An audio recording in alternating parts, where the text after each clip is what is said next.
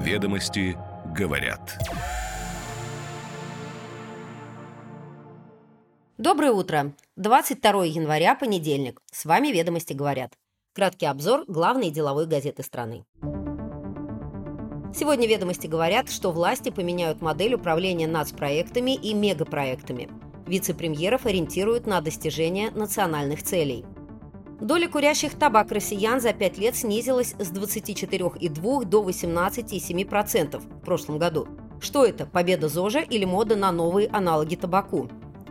Госкорпорация «Роснано» снова пытается продать свою штаб-квартиру недалеко от Ленинского проспекта на юго-западе Москвы, что осложняет поиски покупателя. Минфин хочет ослабить контроль за выделением средств ФНБ на авиастроение. С какой целью?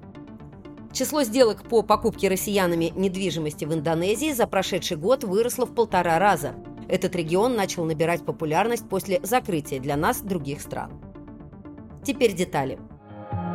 Ведомости говорят. Подход к управлению нацпроектами и мегапроектами изменится, в частности, в сторону решения задач разного плана. О дискуссии на эту тему ведомостям рассказал высокопоставленный федеральный чиновник и подтвердили три близких к правительству источника. Сейчас нацпроекты в основном представляют собой аналог программы, которая строится по принципу «одно министерство, один нацпроект». Например, нацпроект здравоохранения курирует Минздрав, а комфортное жилье и городская среда – Минстрой. Прототип новой управленческой модели реализован в нацпроекте «Беспилотные авиационные системы», объясняет высокопоставленный федеральный чиновник. В нем заложен именно комплексный подход к созданию условий для появления новой для России отрасли. Разработка технологий, создание производства, гарантирование спроса, подготовка кадров, регулирование и так далее. При этом, хотя у нас проекта один главный куратор, первый вице-премьер Андрей Белоусов, ответственность за итоговый результат в зависимости от формы участия распределена между разными министерствами – Минпромторг, Минобрнауки, Минтранс, Минпросвещение. То есть один из новых критериев – межведомственный характер взаимодействия. Такой же принцип формирования и реализации будет распространен и на мегапроекты, которые в полной мере планируется запустить с 2025 года. Мегапроекты главным образом направлены на достижение технологического суверенитета. В планах сформировать 10-15 инициатив по таким направлениям, как космос, искусственный интеллект, технологии хранения и анализа больших данных, квантовые вычисления и так далее. Работа по пересборке нацпроектов ведется более полугода. В Кабмине ее курирует Белоусов. Он же выступает идеологом новых критериев, утверждает собеседник ведомостей. Новый пакет нацпроектов на перспективу 2025-30 годов должен быть сформирован к середине этого года, заверил собеседник. Роль вице-премьеров также будет донастроена в связи с усилением их ориентации на межведомственное взаимодействие и достижение национальных целей развития. Экспертное мнение о возможной структуре и направленности проектов читайте в сегодняшнем номере.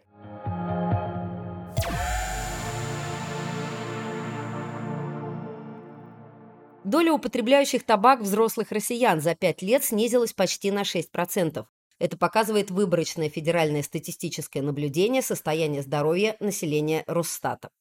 Другие оценки приводят в ЦИОМ. Число курящих сигарет и россиян в прошлом году составило треть населения старше 18 лет.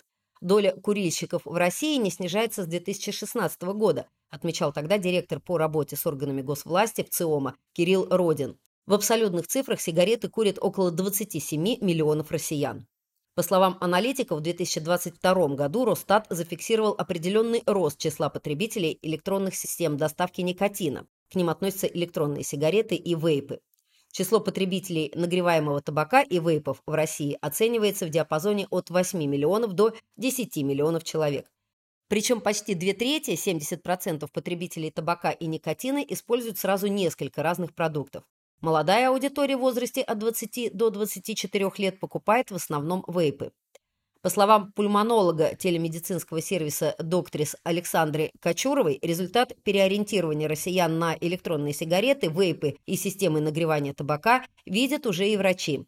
За последние два года число пациентов, обращающихся с жалобами на фоне употребления этой продукции, выросло примерно на 10-15%. Среди основных симптомов у таких пациентов – кашель, одышка, нехватка воздуха, снижение способности переносить физические нагрузки. Протоколов лечения заболеваний, связанных с употреблением электронных сигарет и вейпов, пока мало, признает Кочурова. А поскольку данные продукты распространяются по всему организму, они нарушают работу не только легочной ткани, но и всех остальных органов. В частности, могут наблюдаться проблемы в работе желудочно-кишечного тракта, половой сферы и опорно-двигательного аппарата, нарушение обоняния и слуха, снижение зрения.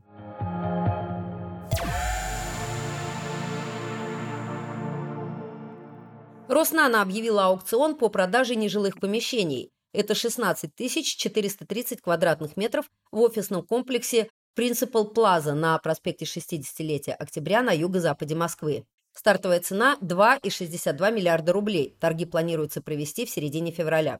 При этом сама компания хотела бы остаться арендатором помещений, говорит консультант, работавший с Роснано. Штаб-квартира госкорпорации занимает половину бизнес-центра. Другой собственник бизнес-центра – Национальный резервный банк. Роснано реализует свою долю в здании в рамках антикризисной программы, утвержденной еще в 2021 году, говорит представитель госкорпорации. Сама компания была создана в 2011 году при участии бывшего главы госимущества и экс-председателя правления РАО ЕС Анатолия Чубайса.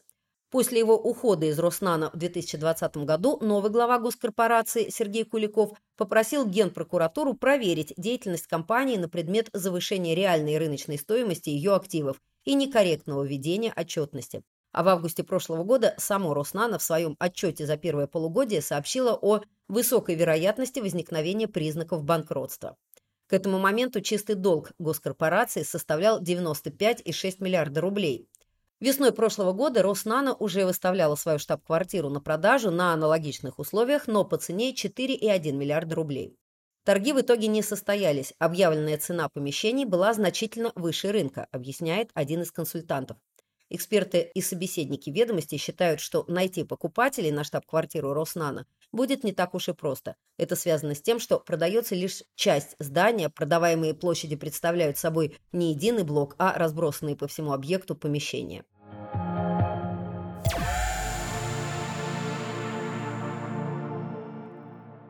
Минфин предлагает разрешить госкорпорации Ростех не проходить обязательную оценку целесообразности финансирования окупаемости проекта при получении денег из Фонда национального благосостояния на программу производства российских самолетов. Об этом говорится в проекте постановления правительства, с которым ознакомились ведомости. Минфин также предлагает освободить госкорпорацию от обязательного мониторинга и контроля за самоокупаемостью инфраструктурных проектов.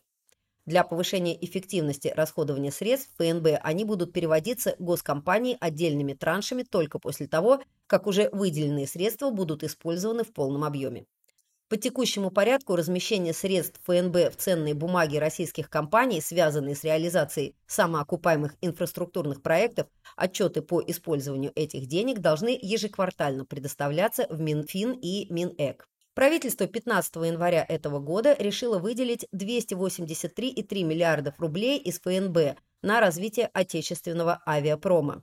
Средства будут предоставлены Ростеху до 2030 года в виде выкупа его 15-летних облигаций по льготной ставке 1,5%. Госинвестиции должны способствовать выпуску 600 новых отечественных самолетов до 2030 года. Эти деньги будут направлены на производство деталей и узлов воздушных судов, научные и опытно-конструкторские работы, модернизацию производств и погашение Ростехом бридж-кредита Сбербанка, выданного для оперативного запуска инвестпроекта. Госпрограмма решает не коммерческие в общепринятом понимании этого слова задачи, но стратегические – обеспечение страны новыми самолетами. Экономическая эффективность при решении такой задачи стоит на втором месте, поскольку колоссальный объем затрат, предусмотренный программой, вряд ли когда-либо целиком окупится, признает источник ведомостей. В рамках этой программы до 2030 года должно быть выпущено и поставлено российским авиакомпаниям 115 самолетов Ту-214, 142 SJNU, 270 МС-210, 70 Ил-114 и 12 Ил-96. Эти суда должны постепенно заместить выбывающие из эксплуатации самолеты зарубежного производства. Новая госпрограмма носит всеобъемлющий характер, говорят эксперты, и в текущей ситуации получателю средств в любом случае придется отчитываться поставленными самолетами.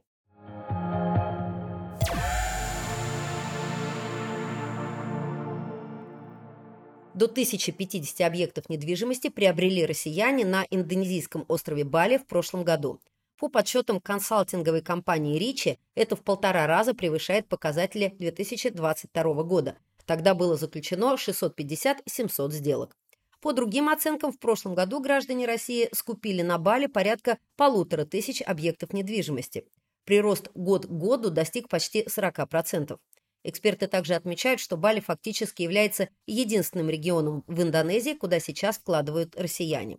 В денежном выражении общий объем сделок на Бали с участием граждан России в прошлом году достиг по разным оценкам от 200 до 240 миллионов долларов. Рост цен обусловлен в том числе притоком иностранного капитала. На рынок Бали выходят девелоперы из России и других стран, готовые предложить более высокое качество строительства, чем у местных компаний, уточняют эксперты.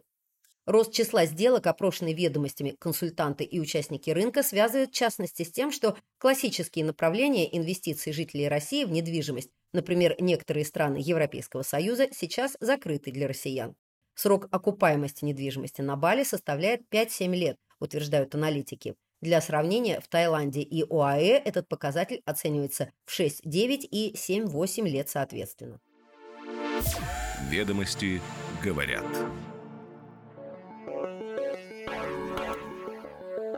С вами «Ведомости говорят». Слушайте нас каждое утро. Будьте первыми в курсе топовых деловых новостей. Хорошего дня!